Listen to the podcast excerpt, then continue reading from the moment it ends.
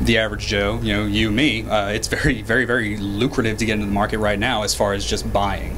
Hmm. Uh, I'm seeing a whole whole new wave of clients that are wanting to drop 10, 15, 20,000 into the market, and I'm having to have the same conversation with them. Sure. What are you telling them? From the middle of America, welcome to the Oklahoma City Real Estate Show, covering local market data, news, and reports to arm you with information you need to empower your investing and strengthen your American rights.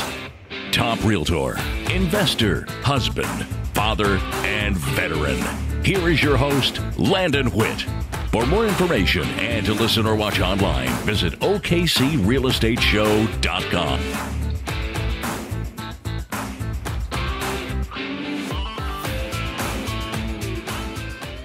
Welcome to episode 83 of the Oklahoma City Real Estate Show. On today's show, it's all about doing what a lot of people don't want to do, myself included, and that's save money for retirement. Putting funds away for later in life is something we all need to do as we become adults, okay? I'm turning 35 this year, and I had to remind myself again to stop playing with the money. I know I've made quite a bit of money in my life, and I just constantly have blown a lot of stupid money as well. So, having things in place to be able to save for your retirement, and not even just your retirement, but to just win the money game and to be able to live life on your own. On your own schedule uh, through passive income is the goal whether it's in real estate or stocks or whatever the, the, the vehicle you use, the goal is to win the money game. So today I'm here with Josh Boyd financial advisor here in Oklahoma City who is skilled at finding these uh, investment vehicles for everybody. This is a show that you'll want to watch for finding out where you can save money in Oklahoma City. Josh, welcome to the show today. All right, thanks for having me. Cool. So, talk to me a little bit about. So, obviously, the market's been changing, things are going up, but I think it's just been a reminder to a lot of us to, to save, that we need to have accounts in place and preparation in place. Um, so, is this just for millionaires, or is this something that everybody can, can do? Absolutely not. Well, first off, let me say it's Josh Holder. Josh Holder. I had to make sure we're not uh, having people having people see the wrong person. Don't Google right? the wrong people. All right. Uh, but no, I mean, when a lot of people think investing in the stock market, of course, that's typically the first thing they think of. They think Wolf of Wall Street.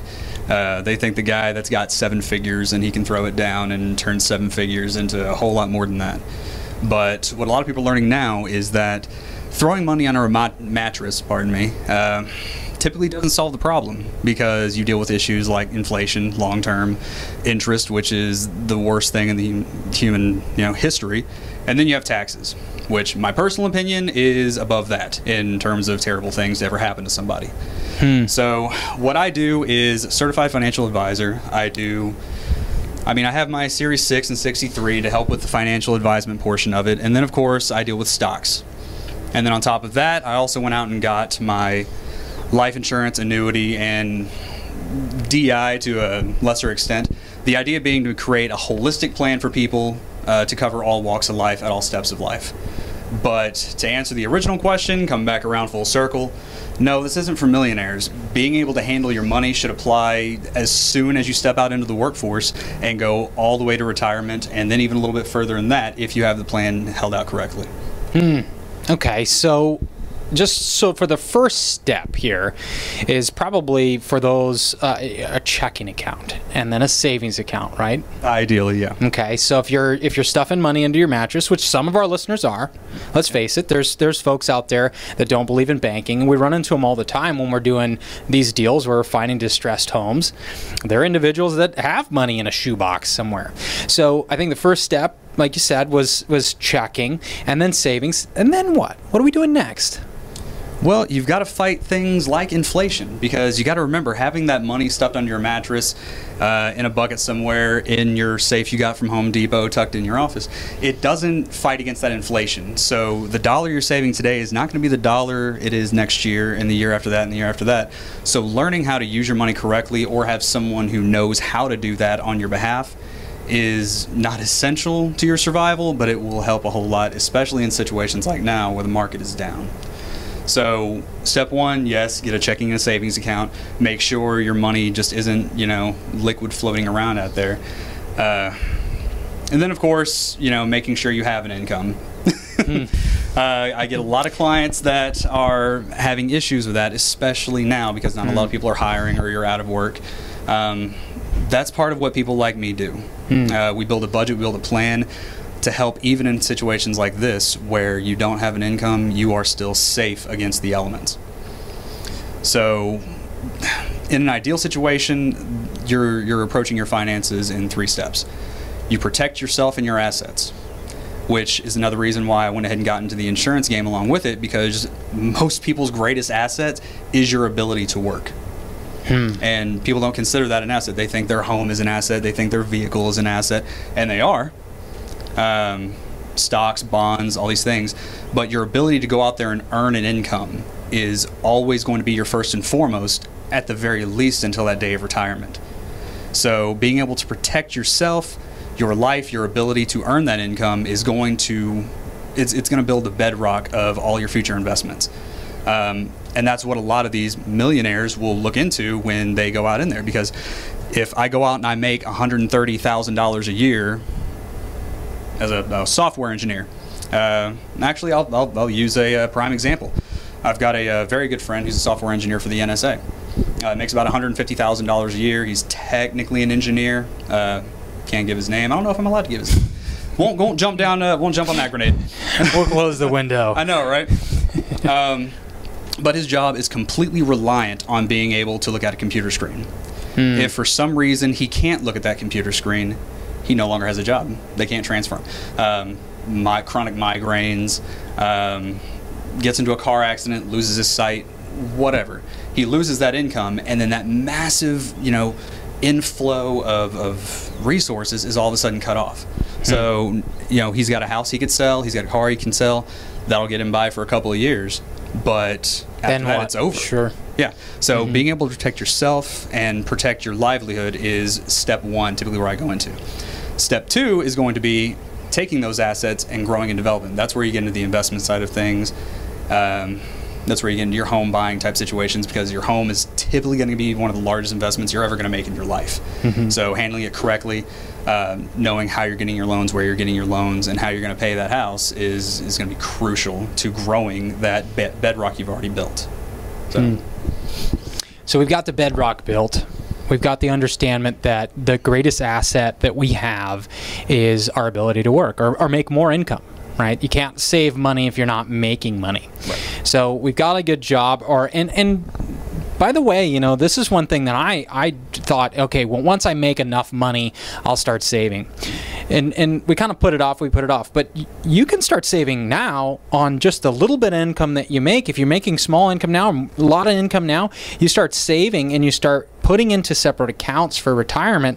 And that the the um, the amazing power of that then changes your whole mindset. You can. I mean, diversification is always step one when you're looking at investments and stuff like that. And you know, like you pointed out, that doesn't have to be for millionaires. Doesn't have to be for the guy that makes 150,000 working for the NSA. That was just an example that a lot of people like to jump on. You know, uh, if this guy loses his income, he's messed up. But if you're making minimum wage, if you are fresh out of college and you're trying to pay back those student loans, um, diversification of your of your investments is still crucial um, because a lot of people will have those savings accounts and they'll be putting it away for a rainy day. What happens when that rainy day comes and your savings are completely tapped out? What's the next step? Just refill it. That, that could take years. And what happens if you have two rainy days in a row? Um, you know, it's being able to put your money in different buckets guarantees that protection a lot better. There's no such thing as a 100% guarantee against all the woes of the world, but to make it relevant, a lot of the people that are out of work now because of Corona, um, either because they got sick or you know cutbacks, layoffs, and stuff like that, they're all dipping into their savings to get by, and you know God love them, but they will be the first ones to say, "I wish I'd done something different" after the fact. So making those preparations, putting money in different buckets. Sure, you have savings here. Um, in a situation where you can't work, you're sick, um, cancer, what have you, uh, that DI insurance will ensure you have that income, you know, continuously while you're going through that. Um, being able to have you know outsource your investments in the stock market or bonds or something like that. That's going to have income. Of course it's a little more aggressive but traditionally after like i said you built that bedrock and you have that income coming in externally and you have multiple sources of income you're a lot safer for situations like this which is why you'll you'll see a lot of people online say you know the richer are getting richer at, you know during the pandemic. Um, that's just because they know how to diversify Yeah, themselves let me get this. You're kind of off camera there, buddy. Well, there we go. well that's not necessarily a bad thing For those watching on the YouTube channel, we got new cameras. We're still learning how to use them here at our small little TV studio. Little. Uh, okay, so we've talked about. Uh, saving money we've talked about diversifying our money that we have saved. Now you make that sound like a simple process right? We i think it's a little bit more involved than that in that what do we got to do with the money that we're saving here? What's the first things that we do to make the most amount of money the quickest we can make?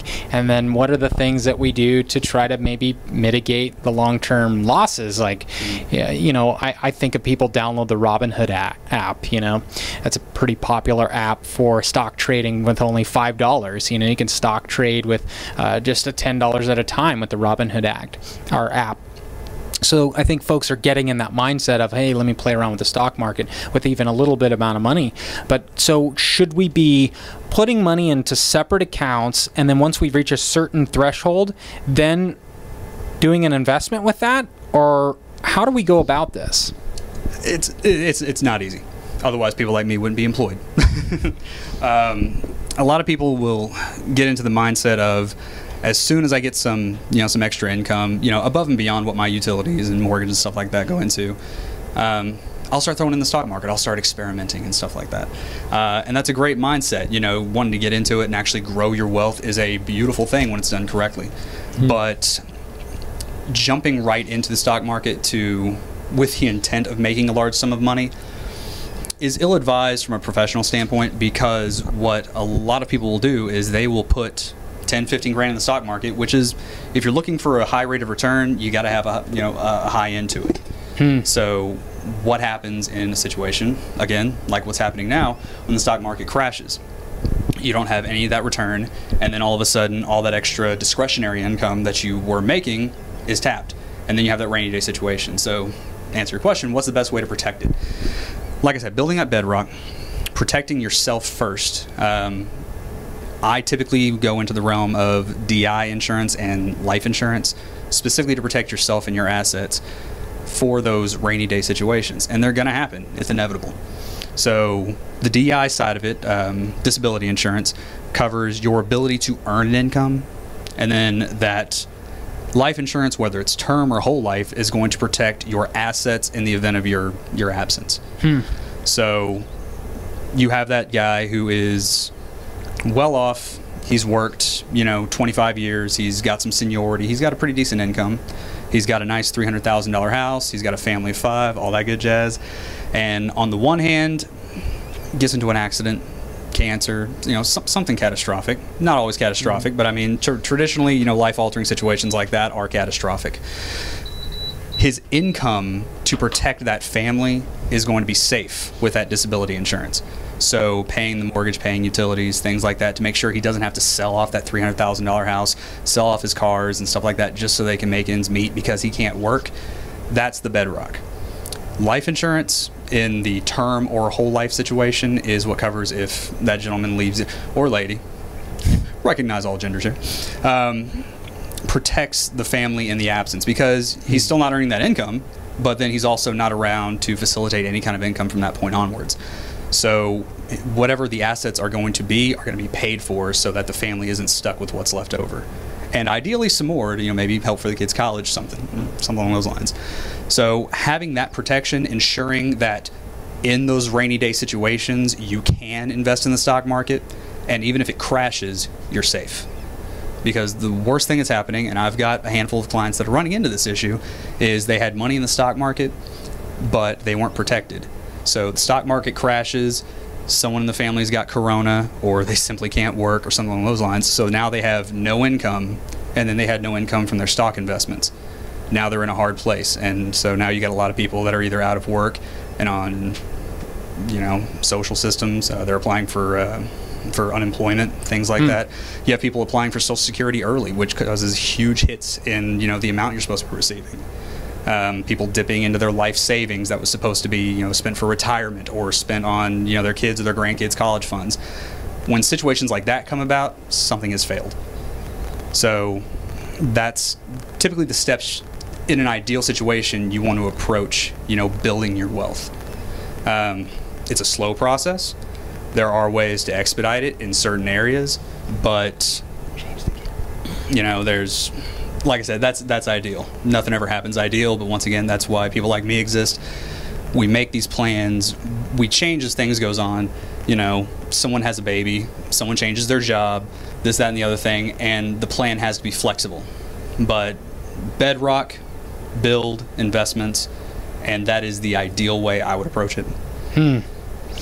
once you get this iron curtain set up here or this protection net okay so we're talking about just to recoup we've got a checking account we got a savings account and then we go in for a disability insurance policy that's if someone was to get hurt or injured uh, at work and unable to be bringing in an income that would then take care of the family is that what you you're talking about traditional DI ran through work works just that way. Um, if you're hard at work, something along those lines, it's going to cover usually between 50 and 60 percent of the income, sometimes closer to 50, you know, after taxes. Um, what a lot of people are finding is that bringing in half of your income doesn't pay all the bills and all that good jazz. That's the reason why private insurance exists because it fills in that gap. The idea being to make yourself whole in the meantime while you're not able to work. So if you make 100,000 a year, you're expecting 100,000 a year, uh, you can actually make 100,000 a year to fill that gap while you're not working. Um, I'm sure you know everyone who sees this, everyone you know they've, they've all either heard the story or they've had to you know deal with it themselves. You know they've been out of work, you know they've gotten injured, something that like that, and the paycheck just isn't enough. So that's the reason why the private uh, sector of it exists. Um, but more importantly, the private sector also covers incidences that don't happen at work, like cancer. Most people don't know that uh, DI insurance covers cancer. Um, anything, the, the, the general definition is anything that prevents you from doing your job from a private sector side of it. Um, I brought up migraines from looking at a computer screen. That is actually that is actually a valid uh, reason to apply for DI. So if your job is heavily reliant on you staring at a computer screen, but all of a sudden you're developing just frequent migraines and you can't do your job, you can't apply for DI until the issue resolves or you relocate. Okay. Um, well, we don't have a whole lot of time today, so I want to I want to I want to tackle some quick questions. So I'm going to shoot you a question. And we'll get a quick answer and see if we can get through these because I know you've got to go.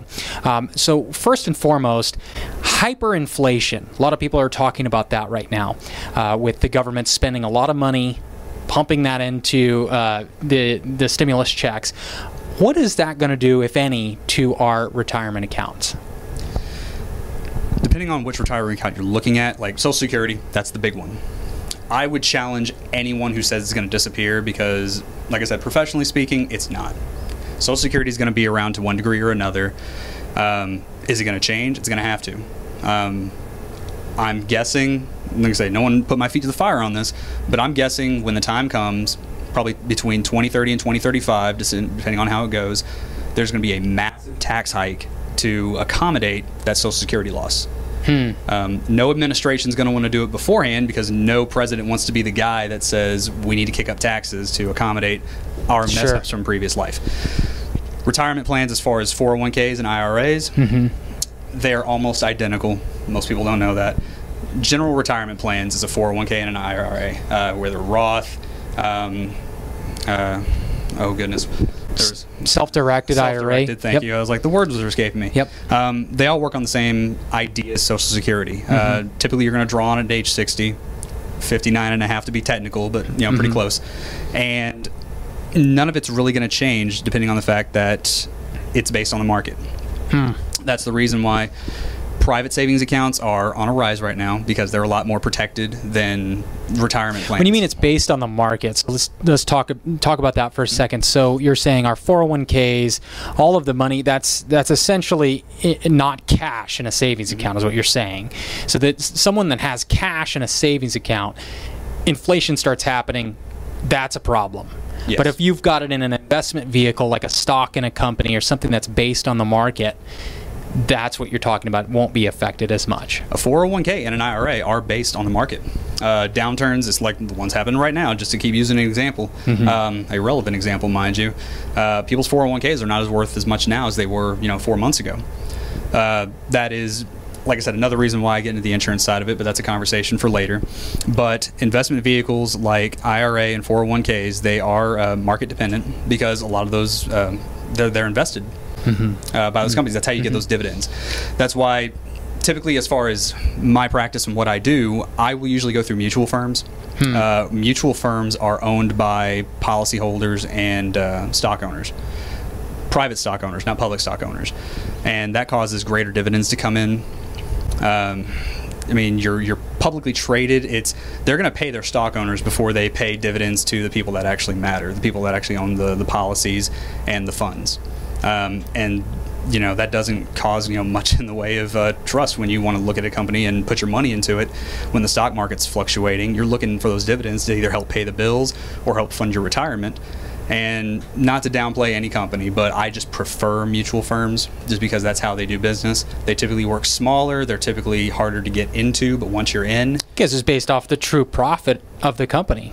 and of Yeah. course, the people who own it are the ones who see those dividends first, not, uh, you know, the investors, you know, often wherever Hmm. So the decision making is based on the longevity of the income coming in Yes. versus the short term. Quarter number four was better than quarter number three, and Right. blah blah blah. I mean, we've seen that play out where it's just like falsified information just to get our stock prices up. Um, even like the the stock buyback program where they buy back stocks to artificially make their their stock price go up. Mm-hmm. Well, that's the reason why they're not allowed to buy back their stocks now. They've they've Right. heavily, heavily, heavily regulated that. There you go. And anybody that has been, they're not getting the stimulus funds. Trump has made that clear. But that is the reason why the average Joe, you know, you, me, uh, it's very, very, very lucrative to get into the market right now as far as just buying. Hmm. Uh, I'm seeing a whole whole new wave of clients that are wanting to drop 10, 15, 20,000 into the market, Hmm. and I'm having to have the same conversation with them. Sure. What are you telling them? Protect yourself first. It's like I've got What- no problem. How do we do that? It's like I've got no problem, you know, uh, putting your money into the market and taking advantage of what's being laid out right here. But I don't want to have that conversation with you next year where something catastrophic happened and you've got to either pull it all out of the market. And that's a cardinal sin of, of you know working in the stock market. Never you know uh, never uh, sell it for less than you bought it for. Cardinal sin. Everyone knows it.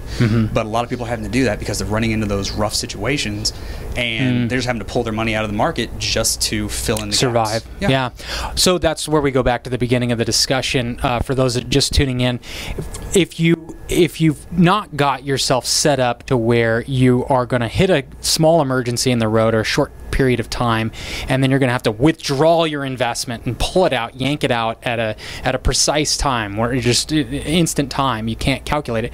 You need to prepare yourself first before you then start investing, right? That is, I, I've yet to meet a financial advisor who wouldn't put that out there. That's a pretty Okay. universal truth. And what does that look like in 2020? How much savings do we have for an average person before we start messing around with that? You talked about insurance. We need to have our insurances in place. What is our savings account looking like? What's the percentage there that we need to have before we start investing? The safe bet is to set aside one sixth of your income annually, uh, just to put into that savings bucket. It doesn't not, like rainy day fund, you know, like if the toilet stops working, you know, that's a completely different savings account. But just having a little bit of money set aside, that's not crucial if you have all of your safety nets in place, but there is always a reason to have some extra cash on hand to where you don't have to pull that money back out of the market. You want to Which is what we're seeing right now. yeah. I mean, folks are having to pull money to try to pay themselves for lack of business in a 30 day or 60 day window. Even massive businesses Yeah. are doing that. I mean, it's not Yeah. just a local event. I mean, that's the reason why you hear about all these you know small businesses having to take out massive loans or shut their doors entirely. Um, even big chains, like I'm pretty sure like Dick's Sporting Goods had to close something down. Oh, man. along those lines. Yeah, but you know, and people are getting out of jobs because of it. That leads to more unemployment, and it's just it's a cascading effect. So that's the reason why anyone who wants to invest, and I highly recommend people do, because that is the quickest way to get to get those high end dividends is invest in the aggressive market. But protect yourself first. You have to. Otherwise, one bump in the road, one misstep, and something catastrophic will happen. Hmm. That's what the millionaires do. Hmm. They, you know, they don't make hmm. millions and millions of dollars by taking these high-end risks without having a safety net behind them. The ones that do typically aren't rich very long. There you go. So- There you go. It's it's not it's not a casino. It's not a quick win. I think there's some small fraction of people that may get that quick win and they advertise themselves, and then everybody thinks that that's the way the game's played. Okay, so moving onward. Um, if you're in real estate, if people are in real estate right now, let's say they bought their primary dwelling and they're going, hey, I need some extra cash. Should I get a home equity line of credit right now and live off the home equity line of credit? Um, or what should I do? Should I should I wait on this stimulus check to somehow come in?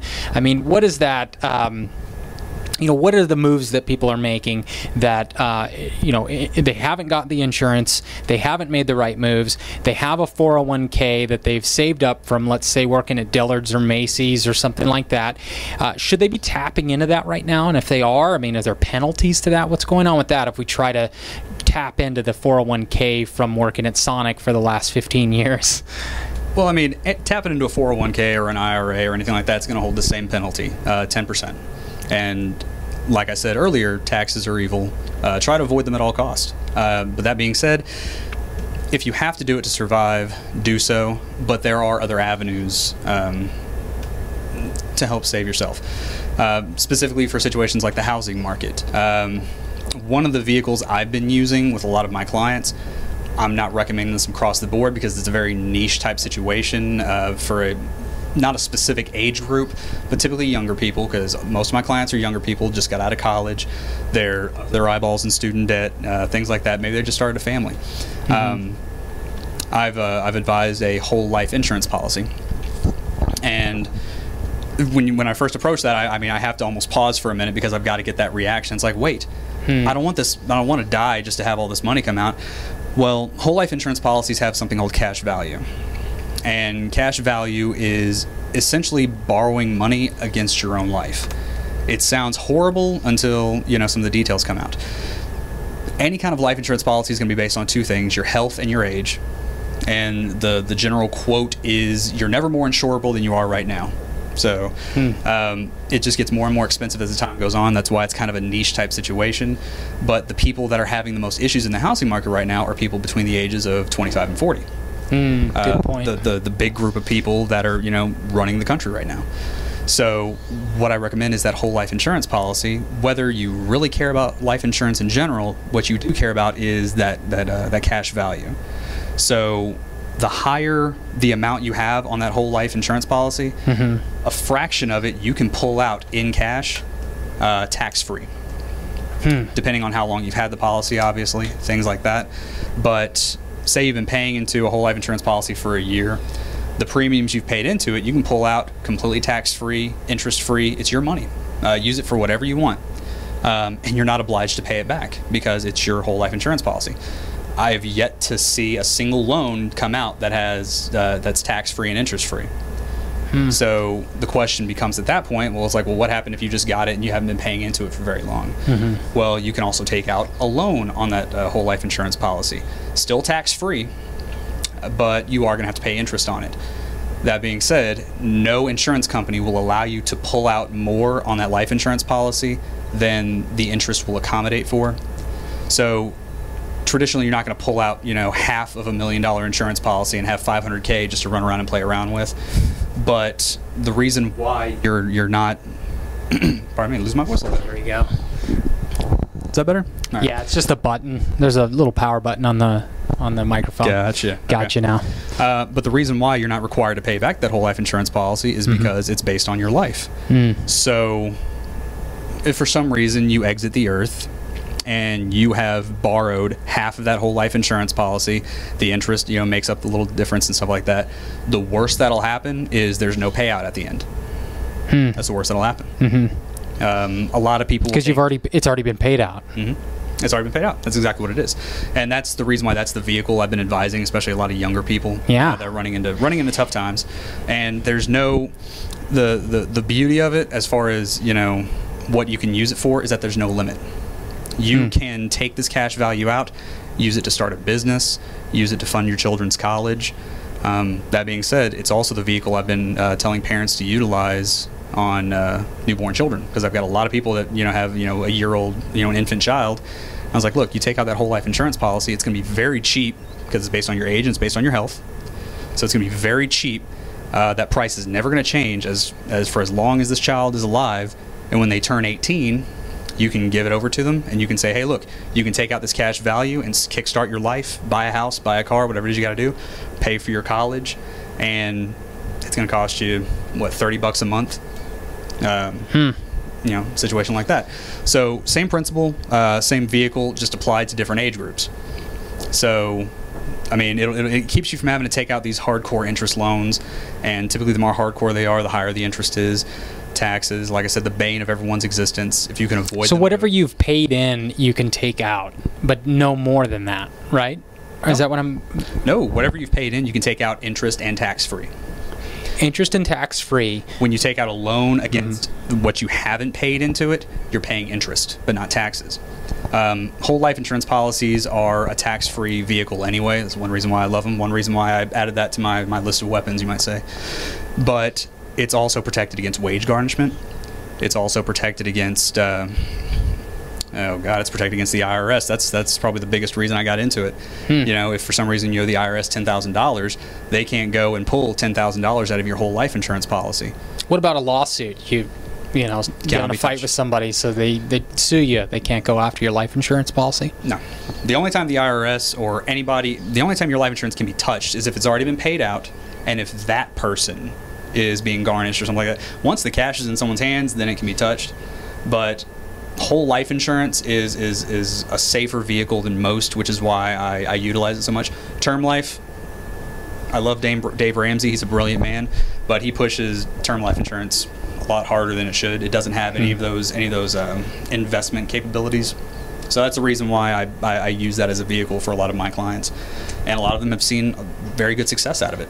Um, I don't recommend it for situations like like what's going on with the coronavirus unless it is absolutely necessary.